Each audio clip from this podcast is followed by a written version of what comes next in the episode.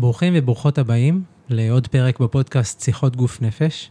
לי קוראים מושיק ליכטנשטיין, אני מטפל באיזון גוף נפש, מנחה מעגלי גברים ומנחה מדיטציות קבוצתיות מבאר שבע.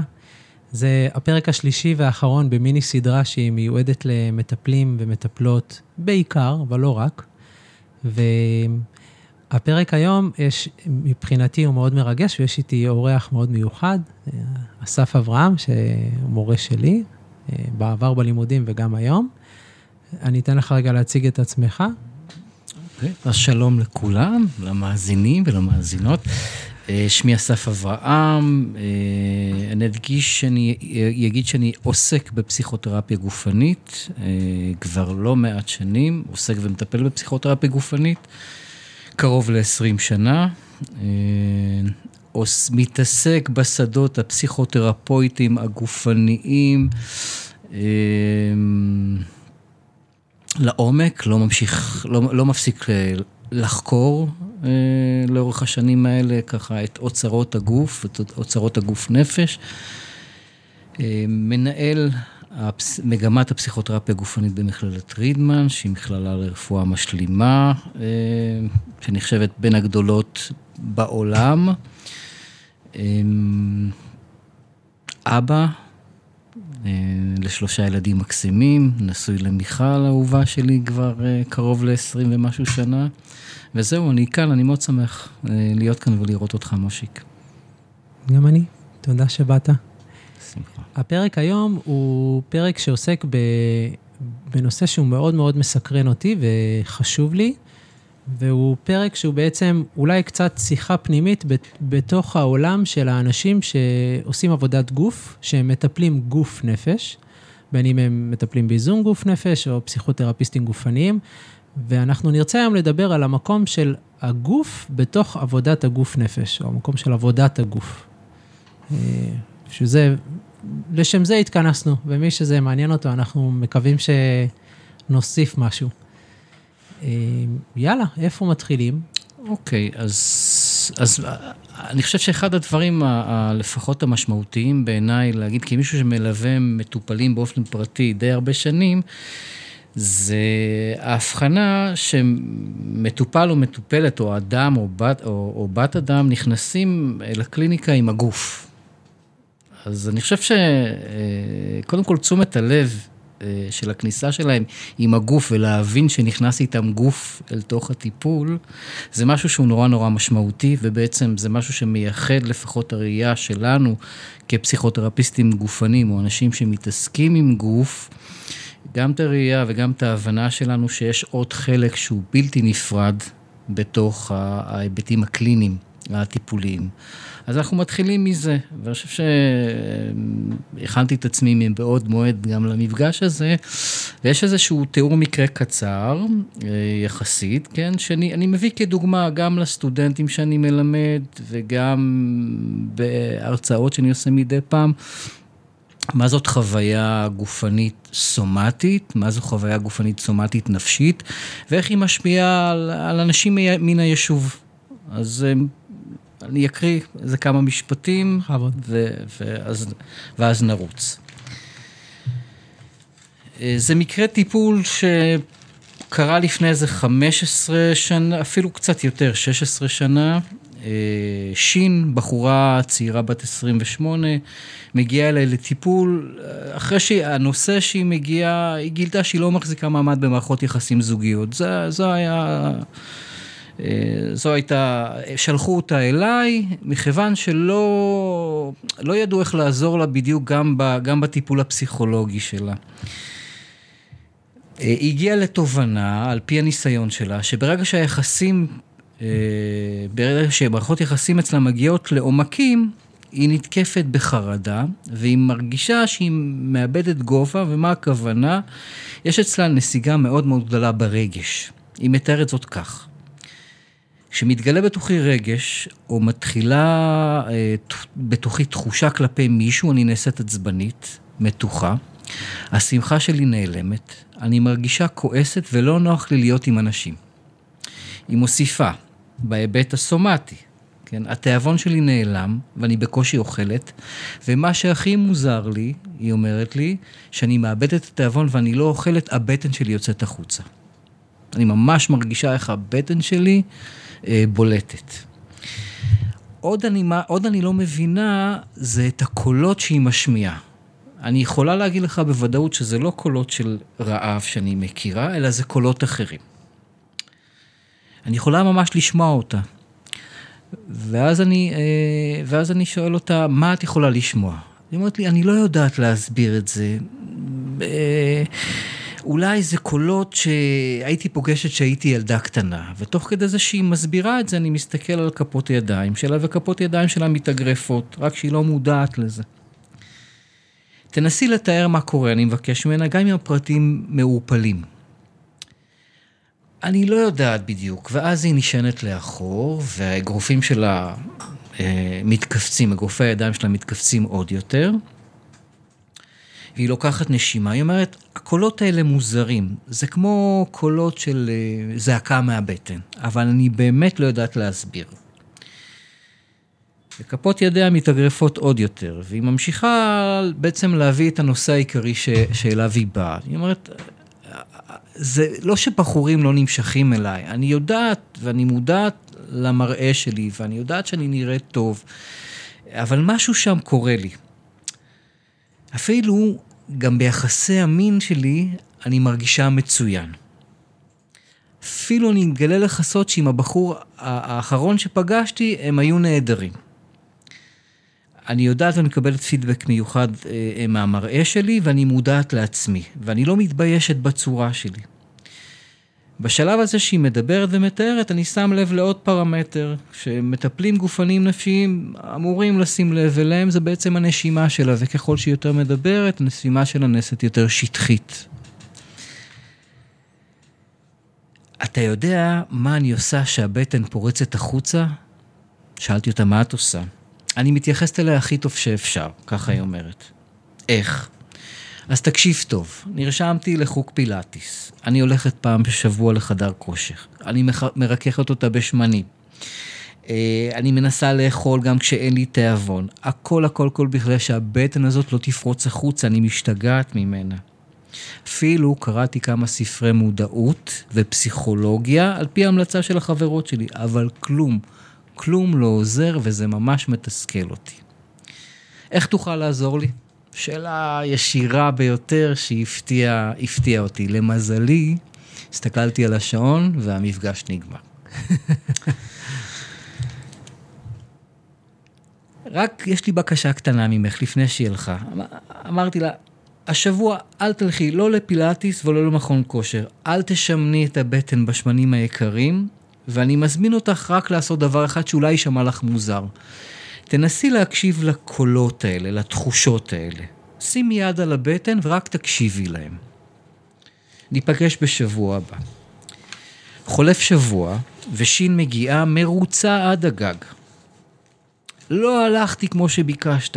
יותר, מדי, יותר מזה, גם הקשבתי קצת יותר לעומק ומוזר, הבטן רכשה פחות. איזה יופי, איזה פלא. אבל אני רוצה להבין למה זה קורה. זה נורא מעניין אותי. ואז אמרתי לה, אוקיי, אני מזמין אותך לשכב על המזרן ולשים לב, תעשי מה כמו שעשית בבית. ואז היא שכבה על המזרן, ואז באופן אינסטינקטיבי ביותר, איך שהיא שכבה, האגרופים של הידיים שלה התכווצו, רק לזה היא לא שמה לב. Okay. כן. ולא אמרתי שום דבר בשלב הזה. אני מבקש ממך לעצום עיניים ולהקשיב לקולות. שימי יד על הבטן ותקשיבי מה קורה. ואז אפשר היה לראות איך הבטן שלה מתנפחת יותר ויותר, ואיך בעצם היא, היא, היא פונה כלפי, כלפי מעלה ויוצאת החוצה. ואז אני מפנה את תשומת הלב לכף היד שלה, שמתכווצת כאגרוף. ואני אומר, שימי לב לידיים שלך, מה קורה. ואז הידיים שלה, אה, האגרופים נעשים עוד יותר חזקים, והנשימות עוד יותר מהירות. ואז היא אומרת, אני לא יודעת מה קורה לי, אני לא מבינה. שאלתי אותה, מה את רוצה לעשות עכשיו, או מה הידיים שלך רוצות לעשות עכשיו? אני לא יודעת, זה מוזר, אני רוצה לחוות או להכות. אז תעשי את זה. ואז היא חובטת. עם, ה, עם האגרופים. אה, בהתחלה נורא חלש, ואחרי זה אני מזמין אותה לחוות קצת יותר חזק. ואז אני שואל אותה, מה את מרגישה? היא אומרת לי, כעס. שואל אותה, על מה את כועסת? אני לא יודעת. אז בואי תקיא עוד קצת יותר חזק. והיא, והיא היא מכה אה, יותר חזק עם האגרופים שלה, ואז מתחילה לפרוץ בבכי. מה את מרגישה? אני שואל אותה. היא אומרת לי, אני לא יודעת, לא יודעת בדיוק, והבכי הולך ומעמיק. להפתעתה, הבטן שלה מתרוקנת. ואז היא אומרת, זה מוזר. ואני שואל אותה, מה מוזר? אבא שלי, אבא שלי עולה, עולה לי מול העיניים שלי. אני לא יודעת איך להסביר את זה. אני לא יודעת איך להסביר את זה לך, אני לא יודעת איך להסביר את זה לעצמי. מה אבא אומר? שין פורצת בבכי חזק. אבא אומר שאני יפה, אבל לא כדאי לי להיות יותר מדי יפה, כי העולם בחוץ מסוכן, ואני צריכה לשמור על עצמי מהסכנות. ואז כף ידה של שין נפתחת. בת כמה את? אני שואל אותה. אני לא יודעת, חמש, שש, אולי שבע. אבל אבא, הוא, הוא לא התכוון, הוא ניסה לשמור עליי. שין מגוננת, כף ידה מתכווצת שוב. אסור לי, היא אומרת, אסור לי להרגיש, זה לא טוב כי העולם מסוכן. שין מעמיקה את הבכי בתוך התובנה שסגרה וסירסה אותה למשך שנים רבות, בלי להבין מדוע. לאחר הבכי הרב שיוצא ופורץ החוצה, הבטן של שין נרגעת והיא חוזרת למצב הרגיל שלה, הנשימה קצת נפתחת, ואפשר לראות סוף סוף את הפנים שלה נקיות אה, ובהירות יותר לצד כל העצב שהיא חוותה. בשבועות ובחודשים שלאחר מכן, שין מתרגלת גם בעזרת הגוף שלה וגם בעזרת התובנה שהיא, הגיעה אליה, איך להפריט את עצמה לאט לאט מאותו משפט שסירס אותה וגרם לה להתכווץ בלי להבין מדוע. שין הצליחה לגעת בשורש הבעיה ומשם לצמוח ולהתפתח מחדש.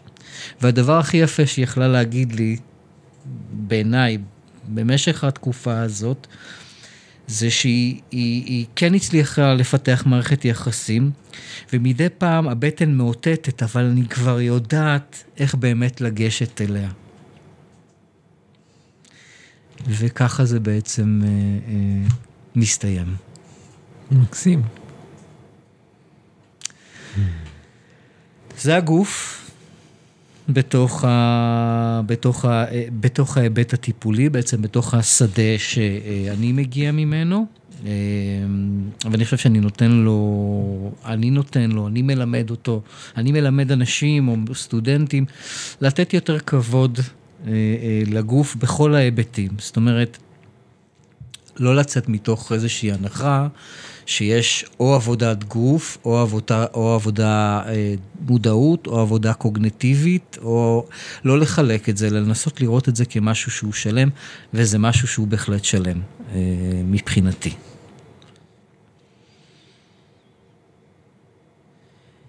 מעניין. אני רגע מרגיש... מעניין. בראש אני מסכים עם האמירות שלך, אני גם uh, יכולתי עכשיו להמשיך ולדבר את זה ולהתפלסף איתך, אבל מה שאני מרגיש בגוף זה איזושהי כמיהה. Mm-hmm. כי אנחנו יושבים משני הצדדים של השולחן, ואני מרגיש שגם אם שנינו מאמינים באותו דבר, אני מרגיש ש... כאילו, אתה מדבר על זה מתוך החוויה. יש משהו... יש משהו קואופרטיבי, איזושהי קואפטציה. Mm-hmm. אתה מדבר את זה, וזה, וזה אתה, וזה אתה, וזה, ואתה מדבר את זה. Mm-hmm. ו, וזה עושה לי לחשוב קצת על, ה, על הלימודים. כי אני מרגיש שבשיח היום, ובטח בהכשרה שעברנו, עברתי, כתפיסה זה נמצא, mm-hmm. אבל משהו מהחיבור העמוק אל, ה, אל האינטגרטיביות הזאת, אני מרגיש שהוא לא עד הסוף נמצא. Mm. זה גם עושה לי לחשוב על בכלל, כל המהלך של תנועת המטוטלת ההיסטורית, עם, אה, שאולי על זה גם תרצה להרחיב, כן. שפעם זה היה מאוד מאוד אה, עבודה גופנית, mm-hmm. ואז היה את כל השיפט לצד השני, ו, ואני גם שואל את עצמי, או באמת, האמת, אני שואל אותך, mm-hmm. איפה אתה חושב שאנחנו נמצאים היום על הציר הזה? כן. אז אה, אני, אני אפתח, אני אפתח במשפט שאני אומר לסטודנטים שמתעצבנים ממנו, אה, וטוב שמתעצבנים ממנו, כי אני חושב שזה מדרבן אותם אה, גם כן לחוש את הכמיהה הזאת, וגם להבין שבעצם, אני חוזר ואומר, אי אפשר להפריד, ואני אומר, שמה שחסר בעצם לסטודנטים שעוברים את ההכשרה עם המודולות הגופניות, זה שני חלקים אה, אה, עיקריים. אחד, זה, אה, יש הימנעות, וההימנעות היא, היא, היא נגזרת לשניים. אחד זה פחד, השני זה בורות.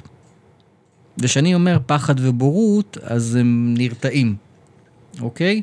והתפקיד שלי בתור מי שנמצא בשדה הזה כבר כל כך הרבה שנים, זה למוסס את הפחד, אוקיי? ולמלא קצת את הבורות. עכשיו, כשאני אומר בורות, אני לא, מסת... אני לא אומר את זה ברמה הצינית, אני אומר באמת חסר, חסר, חסרים חלקים מתווכים. בין הגישה, בין הרעיון הגופני שנמצא ב mind, בחשיבה, בתיאוריה, לבין ההלכה למעשה. אני חושב שחסרים החלקים המקשרים. הם חסרים בתרבות, לא רק בלימודים הספציפיים שלנו.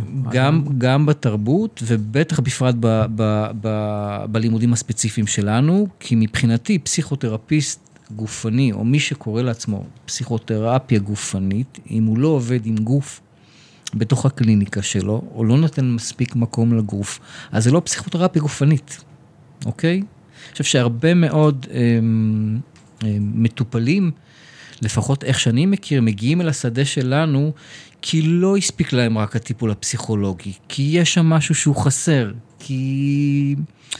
הם כן מגיעים לתובנות, אבל עדיין יש שם איזשהו דפוסים או שורשים מאוד מאוד עמוקים שקשה להם לעקור. כן. ואם אנחנו תופסים איזושהי פוזיציה, ממשיכים לתפוס איזושהי פוזיציה, שהיא נשארת רק ברמה התיאורטית, אז יש פה איזשהו פספוס נורא נורא גדול. אם רק מדברים. אם רק מדברים. עכשיו, הגישה לגוף, יש לה כל מיני דרכים. זאת אומרת, אני חושב ששומעים אה, גוף, אז ישר הקונוטציה העיקרית זה מגע.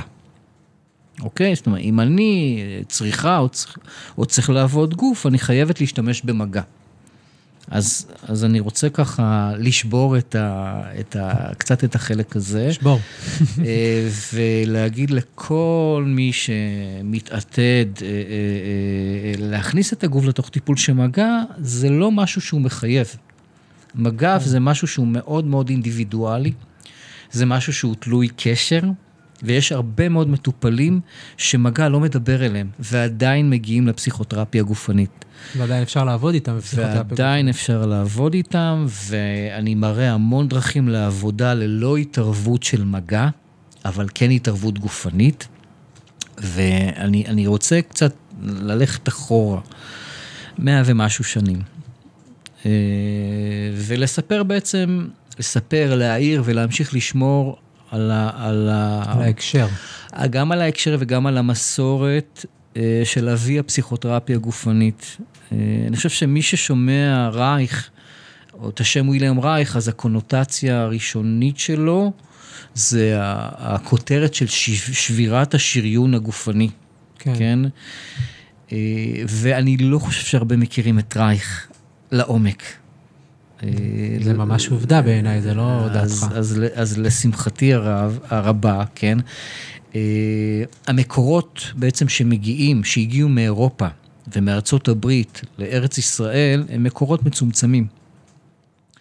על רייך, על פועלו של רייך, על ההתגלגלות שלו, על ההבנה הפסיכואנליטית השלמה שלו. אה, אני חושב שזה נפל בדרך לפה בעיקר בגלל תרגום. או תרגום קלוקל, כן. או, או, או חוסר הבנה אה, עמוקה יותר למה רייך התכוון, אוקיי? אה, אז ממש ממש בקצרה, אני אתן קצת את, ה, את, ה, את הרקע אה, של רייך, ואז אנחנו נגיע לימים האלה, כי הימים האלה, אני מניח, הם יותר מעניינים ויותר רלוונטיים. אבל רייך, למי שלא יודע, למי שפעם ראשונה שומע את זה עכשיו בשידור, בעצם היה תלמיד של פרויד, אחד התלמידים המצטיינים של פרויד, שעסק בלימודי פסיכיאטריה, בעצם פרויד היה פסיכיאטר, רייך היה פסיכיאטר, יונג היה פסיכיאטר, זו הייתה קליקה אה, אה, של בעצם אה, אה, פסיכואנליטיקאים שהתמחו בפסיכ... בפסיכיאטריה, בפסיכיאטריה, ואחת ההזדמנויות של רייך אה, לעבוד בעצם עם, עם, עם, עם מתודות גופניות, זה, זה לנהל את הקליניקה של פרויד ובזמנו בעצם מי שהיה מגיע לקליניקה זה שני סוגי הפרעות עיקריות, זה מה שידעו. אחד זה הטיפוס ההיסטרי, הטיפוסית ההיסטרי, כן, והשני זה הטיפוס הסכיזופרן. אלה היו שתי ההפרעות העיקריות ש, שעבדו איתם אה, אה, ב, ב, אה, בבתי חולים לחולי נפש. כן. רייך מאוד הסכים עם התיאוריה של פרויד. הלך איתה כמעט עד הסוף בעצם. הוא אמר, אני מסכים, הליבידו הוא, הוא בהחלט... אה, כוח. אה, הוא כוח והוא נפשי. אבל אני חושב ש, שפרויד מפספס משהו, שאני מצליח לראות. אני מצליח לראות ולהבין שהליבידו הוא גם גופני. אני רואה שמטופלים שנמצאים במצבים קטטונים, אני רואה את התגובות הגופניות שלהם. כן. אני לא יכול להתעלם מזה. אני רואה או שומע מטופל אומר משהו אחד והגוף שלו מתאר משהו אחר. אני מצליח לראות דרך הגוף שלהם את הסבל שמוחזק שם. אני מבין שברמה האנרגטית יש שם משהו שהוא נורא נורא מתוסכל. שזה מבוטא פיזית בגוף, התסכול. לגמרי. לא מתוסכל בראש ובגוף הוא נראה מיליון דולר. לגמרי. הגוף מתוסכל. לגמרי. פיזית. לגמרי, לגמרי. ומשם בעצם התפתחה התיאוריה, אה, אה, התיאוריה העיקרית של, אה, של רייך. בעצם הוא הבין, הוא הבין שהתסכול הנפשי יושב גם בתוך הגוף, יושב גם באלמנטים הגופניים הביולוגיים הקלאסיים בעצם, בשרירים, במערכות הדם, בנשימה, בכל מה שיכול לצמצם את האדם כן, את הנפש שלו, כך גם הגוף שלו מצטמצם. בפתולוגיות. ברמה הפתולוגית ביותר, אוקיי? זו הייתה מבחינת, אה, בתקופה הזאת, מבחינה תיאורטית, אה, איזושהי הנחה אה, ששוברת את כל המוסכמות, בעצם את כל הטבואים ש, ש, שהיו מקובלים בזמנו, שוברת הכל. בעצם פותחת איזשהו, איזה שהם קלפים, שפרויד למשל נמנע מ- מלהיכנס אה, אה, בהם, ואני רוצה להזכיר שגם פרויד וגם ברויר, המורה שלו, כן, עסקו במגע. כן. יש אה, מקרה קלאסי של מטופלת מאוד מאוד מאוד מאוד מוכרת שקוראים לה אנה או, שהייתה חולה במחלת ההיסטריה, ובשביל להרגיע אותה הם עבדו בשני, אה, בשני מתודות, בשני מודולות. אחד, זה ניקוי אורוות, כמו שקרא לזה ברויר, בעצם כל... כל הפריקה אה, בדיבור, ושתיים, הם עבדו איתה בעיסוי. הם היו מעשים את הגוף שלה, הם היו ממש נוגעים בה, בשביל שהסטרס והמתח יוכל להתפרק. זאת אומרת, גם הם היו עובדים עם מגע. אה, ומבינים שבעצם מגע זה חלק שהוא בלתי נפרד אה, אה, אה, מה, מהטיפול בה. מהטיפול בהפרעות הקשות האלה. כן. זאת אומרת, זה לא בא משום מקום. כן. אוקיי? רק רייך הלך והבין את הפוטנציאל שקיים אה, אה, בשדה הזה. ככל שעברו השנים, וככל שרייך פיתח והתפתח עם הנושא שלו, אני חושב שבעצם אחד הנושאים העיקריים של רייך זה היה אה, המיניות וההתפתחות המינית של האדם, והמשוואה של בעצם מיניות בריאה שווה, מיניות טובה ותקינה שווה לחיים בריאים ולנפש בריאה. כן, עד כדי כך שהוא באיזושהי נקודה אמר שפשיזם, mm-hmm. זו בעצם הפרעה חברתית שמבוססת על אה, ויסות מיני לא טוב. לגמרי. ממש ללכת עד לקצה ולהגיד, התופעות החברתיות הקיצוניות, מקורן באיזושהי מיניות לא בריאה אצל הפרטים. לגמרי. ממש ככה. לגמרי, לגמרי. מה שהיה יוצא דופן וקצת הרחיק את החברה הפסיכואנליטית המקובלת, הקונבנציונלית בזמנים האלה, זה ההתערבויות, בעיניהם זה נראה נורא נורא מוזר, ההתערבויות שרייך מכניס לתוך הקליניקה, למשל עבודה עם נשימה, הוא היה כן. מבקש ממטופלים, של, ממטופלים שלו לנשום. למשל עבודה עם ביטוי גופני כמו חבטה ורקיעה ברגליים. למשל, עבודה בביטוי קולי של הוצאת קול של תסכול החוצה. דברים שהם היום הם סטנדרט, הם אה, ברורים מאליהם, ואז היה פורץ מוסכמות ופורץ גבולות. לגמרי. ועוד דבר אחד שהוא ביקש מהמטופלים שלו, ששינה את כל הזווית של הטיפול הפסיכואנליטי בעיניו, הוא עבר לשבת מול המטופלים שלו, מה שלא היה מקובל. כן. אוקיי, פרויד בעצם, אחת הטענות שלו הייתה בעצם, אני מעדיף לשבת מאחורי המטופל שלי, כדי שהוא לא יתעסק איתי. כן. אוקיי? שיוכל להתעסק בצורה הכי אה, אה, נינוחה עם האסוציאציות החופשיות שעולות אה, מתוך התת-מודע שלו. ורייך אמר לא. אני מבין את, ה, את החשיבות של הקשר. כן. בתוך הטיפול. כבסיס לטיפול. כבסיס לטיפול. כן. אז זה גם קשר, זה גם גוף שנכנס אל תוך המרחב הטיפולי, זה גם איזושהי עבודה עם, עם תיאוריה מאוד מאוד מבוססת, כולל אה, אה, ניסויים אמפיריים אה, שקשורה לשלבים של, של גירוי ומתח וטעינה ופריקה ומנוחה שנמצאים בכל האורגניזם, כן? בכל האורגניזם, אה, איפה שלא, איפה שלא נחפש, אה, קיימים השלבים האלה. כן. אה, של הפריקה, של הטעינה והפריקה, הטעינה ופריקה, ככה אנחנו חיים, ככה אנחנו מתנהגים, וזה נמצא גם ברמה הביולוגית בגוף שלנו. אני okay. אוקיי? אעשה, אני כל הזמן אומר לעצמי שאני אעשה רק על התיאוריה איזה פרק רגע להסביר. כן. אוקיי, okay, אז רייך. אז זו בעצם, אני חושב שזו בעצם מהות הפסיכותרפיה הגופנית הקלאסית. בעצם למה קוראים לזה פסיכותרפיה גופנית? בעצם כי יש לזה גם את השדה הפסיכותרפויטי וזה גם גופני. כן. אוקיי? אחד הדברים הכי גדולים שהסתייגו מהם זה באמת הכותרת של שביר... שבירת השריון. מה קורה שבעצם עם כל העבודות הקתרסיס הזה שהמטופל מגיע לפריקה, אם זה בלחיצות, אם זה במגע, אם זה בנשימה קתרטית, מה קורה אז? אז רגע, אז בואו נפתח סוגריים אולי, mm-hmm. כי אנחנו פה שוחים בחומר ונזכיר שיש לנו בבסיס העניין תפיסה שאומרת שנאמר סך הפתולוגיות סלש...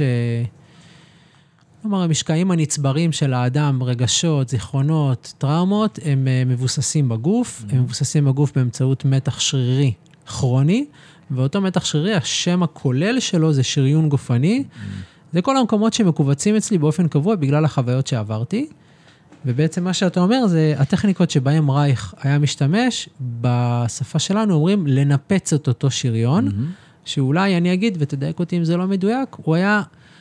פורק את המתח הזה בצורה אקטיבית, mm-hmm. מאוד, אני אגיד בצורה לא מדויקת, מאוד לא מרחמת. Mm-hmm. אם תפוס לי עכשיו שריר מאחורה של השוק, אז הוא צובט ולש וממש, אה, נקרא לזה באהבה קשוחה, mm-hmm. פורק את, ה, את ההצטברות של הטונוס שריר הזה, כדי שגם לי כמטופל תהיה פריקה רגשית מלאה.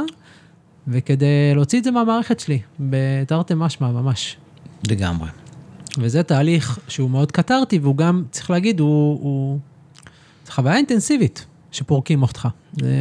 לגמרי, זה גם חוויה אינטנסיבית, אבל, והנה החלק החסר, אוקיי? או. והחלק החסר שאני מגלה במשך השנים שאני חוקר את רייך, שאני מבין שרייך בעצם שם את עצמו קודם כל כפסיכואנליטיקאי קלאסי. זאת אומרת, איך הוא היה עובד עם מטופלים שלו. ההלכה הרווחת, מה שהצליחו כן להראות או כן לתעד, זה באמת את כל החלקים האגרסיביים. כן.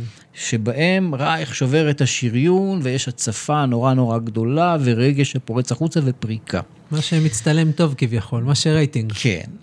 מה שפחות רייטינג, וזה בא מתוך הספר, לדעתי, אני אשווק את הספר הזה, המופתי שלו, Analyze Character Analysis. בעצם, ששם יש תיאורי מקרה, שרייך, לפני שהוא נוגע, לפני שהוא מתערב אה, גופנית, לפני שהוא מתעסק עם ניפוץ השריון, יש שם יחסים, mm. יש שם קשר, יש שם טרנספרנס, יש שם נגטיביות, יש שם פוזיטיביות, יש שם פחד, יש שם את כל נושא של מבנה האישיות, שהוא מבין איך לעבוד איתה. זאת אומרת, יש הרבה מאוד חלקים שלכאורה חסרים בפאזל. או, אוקיי? לא, או לא לכאורה. או לא לכאורה, כן, אבל זה בעצם, זה בעצם מה שאני מנסה להדגיש. כאילו הפספוס הזה בין המעבר, בין שיחה לעבודה גופנית, ובמרכאות הבורות הזאת של מה אני אעשה, איך, איך אני עושה את זה, איך אני עושה את המעברים עם להבין מה אני עושה. לא לעשות סתם, או כן להבין מה אני עושה. איך אני עובדת גוף, למשל, איך אני עובד או עובד, עובדת גוף, למשל, עם טיפוס שהוא אוראלי, או טיפוס שהוא מזוכיסט. קריטי. וואי, זה ממש לא אותו דבר. איך, איך, אני עושה, איך אני עושה את החיבור הזה? כן. אצל okay. אוקיי? אחד הטכניקה הזאת תעזור, או שאצל השני זה רק יעמיק את הפצע. בדיוק, בדיוק. ואני חושב שכמי שמתעסק עם זה כל כך הרבה שנים, וגם לי לקח קצת זמן להבין, גם אני לפעמים עשיתי דברים שאמרתי, רגע, זה לא נראה לי, זה חסר לי, זה לא שלם לי, כן. אוקיי? עד, ש, עד שהבנתי, ועד היום אני ממשיך להבין, כן, את ה... את, איך אפשר להשלים קצת יותר את הפאזל הזה, איך אפשר לעשות אותו יותר נגיש. אז בוא, ת, בוא תיתן המלצה פרקטית שלא כוללת, ולי יש את הספר. כן. 500 עמוד באנגלית. נכון. כל משפט 25 מילה. נכון. אז, אז אוקיי, אז אני אתחיל משם, אבל זה ייקח זמן, כי זה... ויש כן. לי ימי, זה לא שאני לא יודע לקרוא. אוקיי. אז, אה, אז מה, אז איך כן, אה, פתח סוגריים, איך אני כן מעמיק יותר הבנה גופנית, או הבנה ב... תראה, קודם כל, הפתיחה על הספר הזה, תמיד כשאני ממליץ לקנות אותו, אז אני אומר מקסימום, אם אפשר לזרוק אותו על מישהו, אם זורקים אותו על מישהו, יכול להרוג אותו. יכול להרוג אותו. מבחינת הכובד והמשקל. נכון. באמת ספר אה, מאוד מאוד רציני.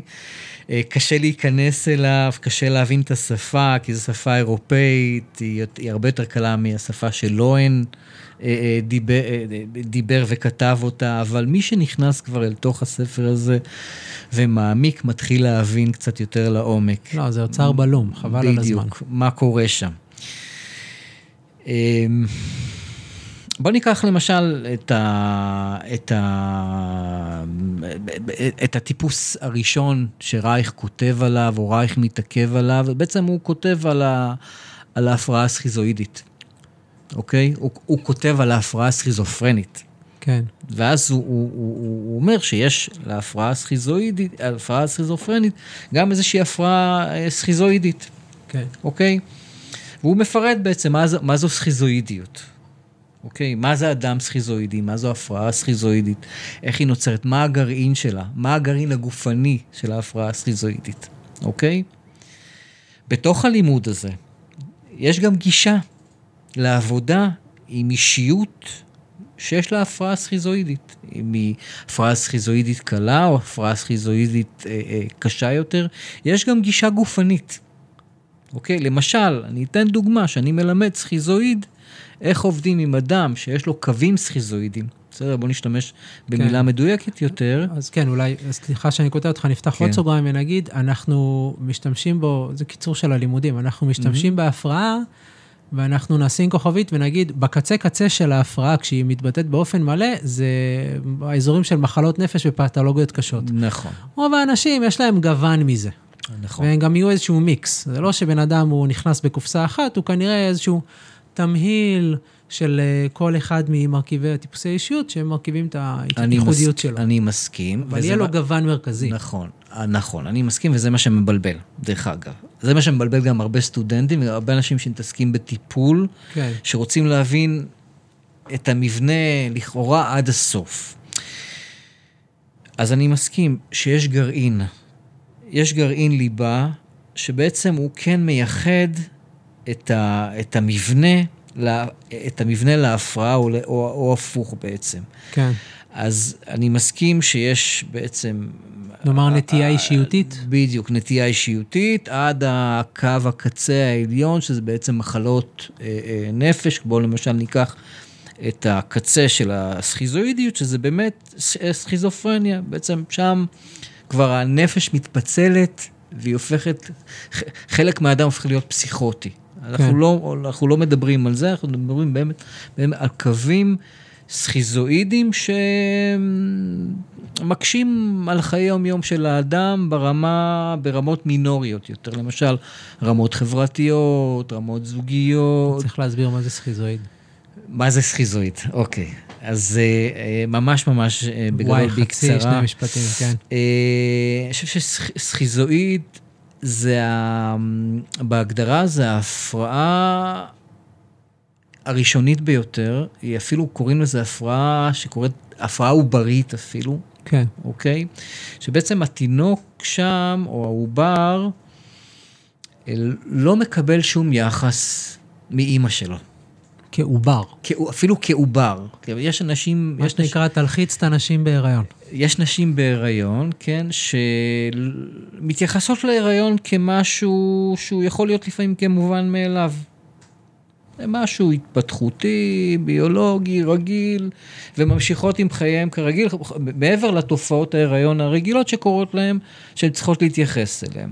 אוקיי, אז זה יכול להתחיל ממש מגיל מאוד מאוד עוברי, שהעובר אין לו, אין לו אפילו, אין לו מוח הרי. Mm-hmm. אוקיי? יש לו רק, רק חושים. רק חושים. אוקיי? אז מהגיל הזה ועד גיל חצי שנה, שמונה חודשים, אחרי הלידה, זה שלב סכיזואידי, שבעצם החלק, או החלקים הכי חשובים בשלב הזה, זה, זה לתת יחס לתינוק, יחס מלא, כן? יחס חושי מלא.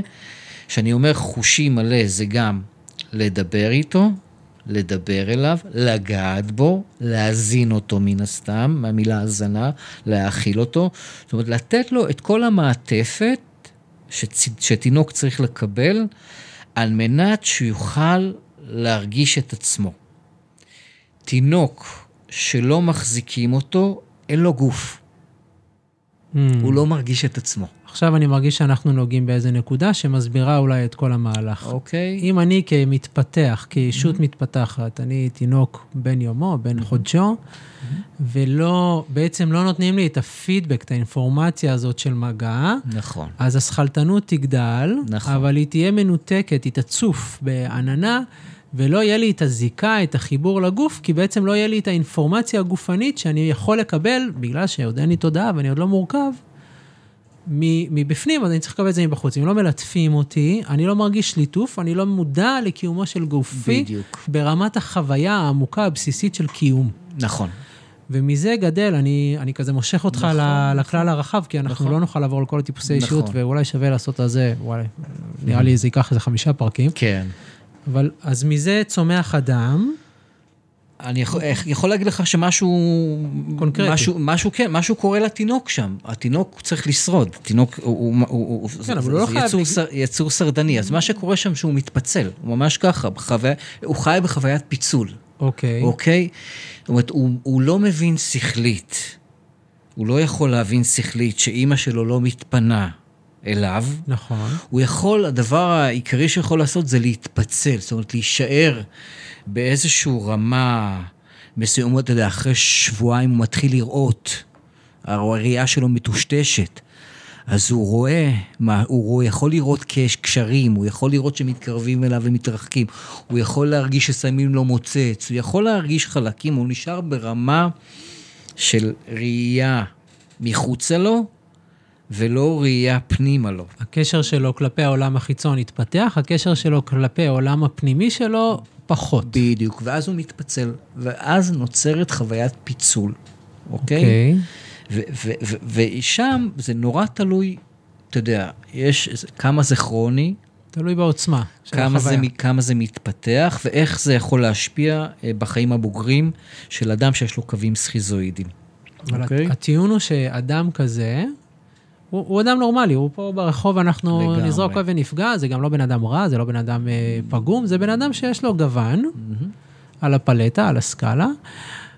ורגע, אני מחזיר את הטיעון לרייך, ואתה אומר, אותו בן אדם יש לו גם מאפיינים גופניים לגמרי. ספציפיים. לגמרי. זרוק לי אחד. אוקיי, אז בואו נגיד שסכיזואידים בעיקרם ניכרים בפיצול המובהק בין הראש לגוף. זאת אומרת, יהיה אפשר לראות, אם יושב מולך טיפוס שיש לו קווים סכיזואידים, אתה... אם אתה מטפל גוף נפש שמתעסק בשדות פסיכותרפויטיים, אתה תראה באופן בולט כמה האנרגיה שלו מושקעת, נגיד, מאזור הכתפיים ומעלה, וכמה כמה אין אנרגיה לכאורה מהאזור בטח הזה ומטה, אוקיי? אולי... כאילו אין...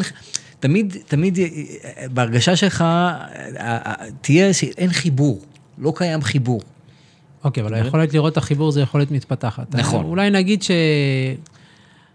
אני מנסה לחשוב על זה כמו תצלום אווירי כן. של אזורים, שאתה אומר, mm-hmm. האזור הזה מאוד מפותח, mm-hmm. בנו פה עיר, יש כאן שכונות, mm-hmm. זה, והאזור הזה גרים פה, אבל הם לא זזו הרבה, אין פה הרבה תשתיות וזה, אז משהו בגוף, החלק העליון, צוואר ומעלה, יהיה מאוד מפותח, נכון. מאוד מורכב, מאוד חי, מאוד זז, ומשהו בגוף יהיה טיפה, לא דומם, אבל טיפה...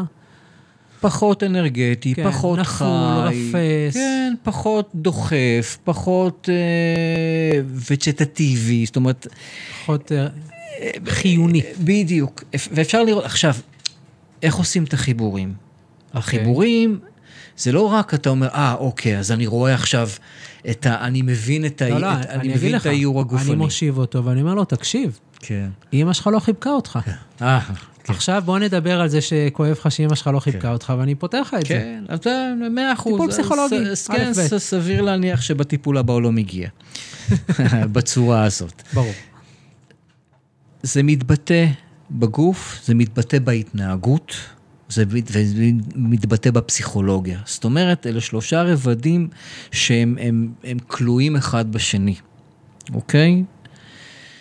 זאת אומרת, אתה תראה את זה גם בגוף, אתה תבין את זה גם בהתנהגות שלו, ואתה תבין את זה גם בדפוסים הפסיכולוגיים שלו. ואחד המונחים הכי יפים שאני אה, שמעתי ששווה להתעסק בהם ואני דוחף אותם, זה, היום אני קורא בעצם לגישה שאני רואה, ואני מטפל בזה, זה ממש פסיכואנליזה גופנית נפשית.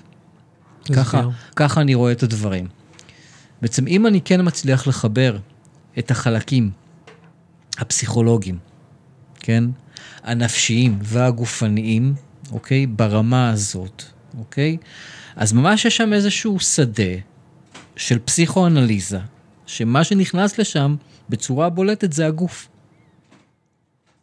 ולכן כן. אני קורא לזה, לכן אני מרשה לעצמי לקרוא לזה ממש פסיכואנליזה גופנית נפשית.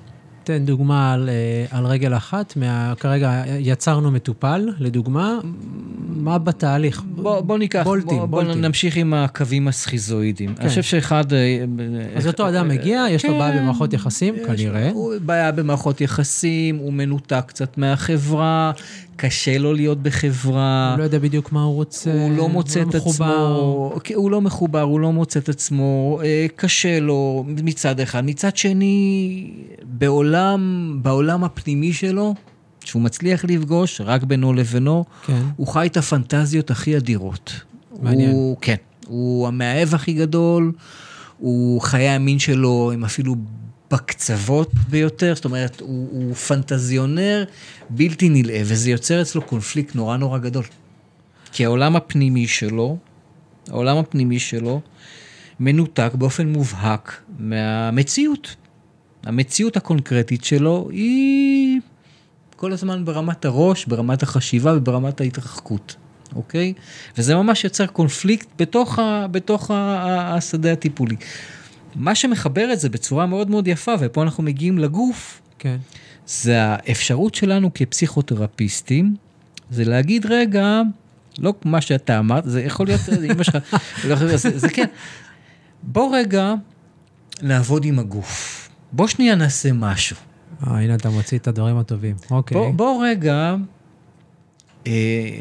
ונעשה את זה ביחד, אני עובד ככה, אני עובד עם כן. מטופלים שלי ככה, זה קצת יותר מרגיע אותם. כמו מראה, כן. כאילו אתה מעתיק. בוא נזיז ביחד את מפרקי, את מפרק הצוואר, למשל, ימינה ושמאלה. בוא נרים את הראש למעלה ולמטה. אז אתה מפעיל את הסגמנט של הצוואר הרבה. בוא נניע את הכתפיים קדימה ואחורה. בוא נלך למפרקי היד, אני ממש עושה עבודה כזאת. ו- ו- ו- ונניע את מפרקי היד בסיבוב פנימה וסיבוב החוצה. ואז מה יקרה?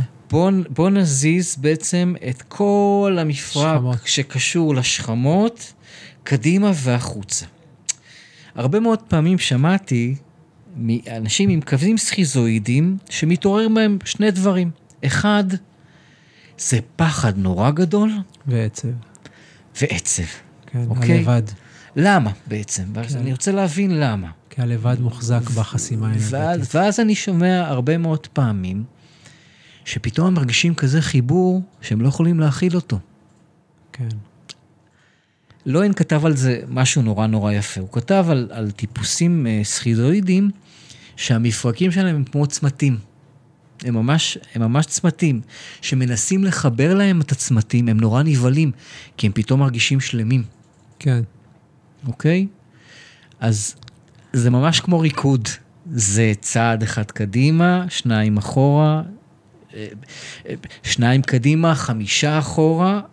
לאט לאט זה כאילו לחבר להם את, ה, את, מה, שלא, את מה שלא רצה להתחבר בכל המובנים, אוקיי? זה למשל עבודה קלאסית שאפשר לעשות עם קווים שהם קווים סכיזואידיים, לא להבהיל, לא להיבהל. כן. זה למשל גישה של עבודה גופנית ששייכת... אה, ולא נגעת. ולא נגעתי. אז אני צריך, אה, יש לי צורך לעשות פה רגע, לסמן נקודה. כן. אוקיי. אני מרגיש שמי שעדיין מקשיב לנו, כי הוא לא נשר בדרך, כי היה, נשרפו לו הפיוזים מה... ממידת הדטרמיניזם, או מידת הקביעות, שבה אנחנו מתארים את ה... יש לי חברה טובה שהיא מטפלת, שהיא... Mm-hmm. אני מאוד אוהב את העבודה עם טיפוסי אישיות, כי אני מרגיש שזה מחזיק ידע מאוד עמוק, שאפשר לעבוד איתו בצורה מאוד אפקטיבית, והביקורת שלה אומרת, תקשיב, אל תשים אנשים בקופסאות. Mm.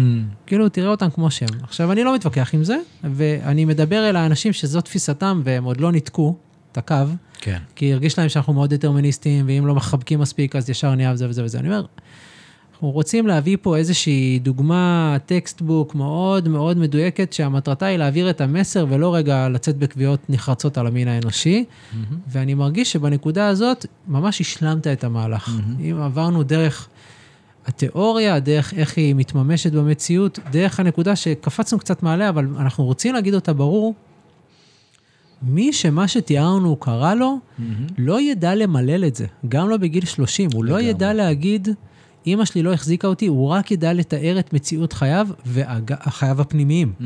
ואגב, גם לא בטוח שהוא ידע לעשות את הקישור. צריך איזו מידה של מודעות כדי להגיד, בואנה, אני בפנים אושר מלא, ובחוץ אני לא מצליח לתקשר. מי שיודע לעשות את הקישור הזה, הוא כבר לא הבן אדם שבא לטיפול פעם ראשונה. לגמרי, ואני אני ארחיק לכת ואני אגיד, ולא בצורה גורפת, אבל אני כן אגיד, אני לא משתמש למשל במושגי ריפוי. ריפוי זה ממני והלאה. בטיפול, כן, בסדר? אני חושב שזה, כמו שאתה מציג את זה, שהשלב שבו המטופל מגיע להבנה, או לזה שהוא רואה את הפיצול, את הקונפליקט, את ה... מה שמעכב אותו. אוקיי? אפילו אם לא, אפילו אם אין איזשהו פתרון של נוסחה מתמטית, זה חלק מאוד מאוד מאוד ניכר ב... אה, אה, אה, ביכולת שלו להיות בדיאלוג עם הפצע. אוקיי? שהשלב הבא זה אינטגרציה. ואני חושב שלדעתי לא צריך יותר מזה. אוקיי, אז זה לא חשוב, אז תסביר. לא צריך יותר מזה, כי, כי ברגע שיש אינטגרציה ויש איזושהי הבנה, נגיד, שזה מה ש-30 שנה ו-40 שנה עיכב אותי, סגר אותי, כיווץ אותי, בלבל אותי, אוקיי? העוקץ ניטל. מהדבר הזה קצת מת, מתמסמס. אפשר לחיות עם זה. בטוב. בטוב, בהבנה שזה חלק מ... יש אנשים שמבטיחים, או, או לא יודע, עוסקים באיזושהי אמרה שאני ארפא, אני נרפא את זה לגמרי וזה יעבור. אני לא בטוח. כן. אני לא בטוח. ולפעמים אני מתסכל מטופלים שלי, ב, ב, הם יוצאים מתוסכלים ברמה הזו, אומרים, רגע, אז מה, למה, למה אני בא לטיפול? כן. אני בא... תתקן לי את זה. ואני אומר, אני אומר, לא, לא בהכרח, אוקיי? לא בהכרח. כן. אה, האפשרות קיימת, אבל לא בהכרח. בדיוק. אה, לא בהכרח כהישג נדרש, אפשר להגיע למידה של הצלחה, ולמה? אני אוסיף סוגריים שלי, שאתה לא אומר, וזה המילים שלי, כן. שיש מידה מסוימת של התקדמות שדורשת מידה מסוימת של אה, עבודה קשה, ולפעמים בן אדם מגיע לאיזושהי נקודה פנימית בטיפול, הוא אומר, אוקיי, טוב לי עכשיו, אני לא צריך, כן. או גם אם אני צריך, זה לא, או, יש לי ילדים, יש לי עבודה, יש לי הרבה דברים לעשות בחיים. כן. כן. אני בסדר עם זה עכשיו, mm-hmm. קודם לא הייתי בסדר, בשביל זה באתי אליך לטיפול, mm-hmm. עכשיו אני בסדר, לא פתרנו. כן. אבל אני בסדר. נכון. עם זה, וזה גם במודע שלי. נכון. תודה, שלום. נכון. לגמרי. לגמרי, לגמרי. וואו, אני מרגיש שנגמר לנו הזמן ולא הספקנו כלום. או, אבל וואו. זה רק בגלל שאני, אני כאילו, אני רוצה כן. רק להתייחס למה שהחברה המטפלת שלך אמרה, כן. אה, כדי גם לשבור איזשהו משהו, משהו רווח, ש, שחושבים ש, שקיים, שאנחנו מתעסקים עם הבחנות. אה, שהן הבחנות מסוימות עם איזושהי תיאוריה אחת מסוימת ואיתה אנחנו הולכים עד הסוף. זה לא בהכרח ככה, אני חושב שאם אנחנו מסתכלים על השלושים שנה האחרונות, גם הודות, ל, אני חושב, לאחד התיאורטיקנים האחרונים, המפוססים שבאו אל השדה שלנו, נסתכל על בועדלה. כן. דיוויד בועדלה, ובעצם, כן, ובעצם על, על המודל של הביוסינתזה, הוא אמר, אוקיי, נהדר, יש את רייך, יש את לוהן, יש את בויסן, בוא רגע נעשה איזושהי אינטגרציה. כן. בוא לא נלך בוא לא נשים את כל הז'טונים על רייך, בוא לא נשים את כל הז'טונים על לואל, ובטח לא על בויסן, בוא נעשה אינטגרציה. בוא נתייחס בצורה רחבה יותר ומלאה יותר אל הדברים. בתוספת לזה, אני חושב שאחד הדברים הכי טובים שקרו לפסיכותרפיה ולמי שעובד גוף יותר לעומק, זה ההיבט ההתייחסותי.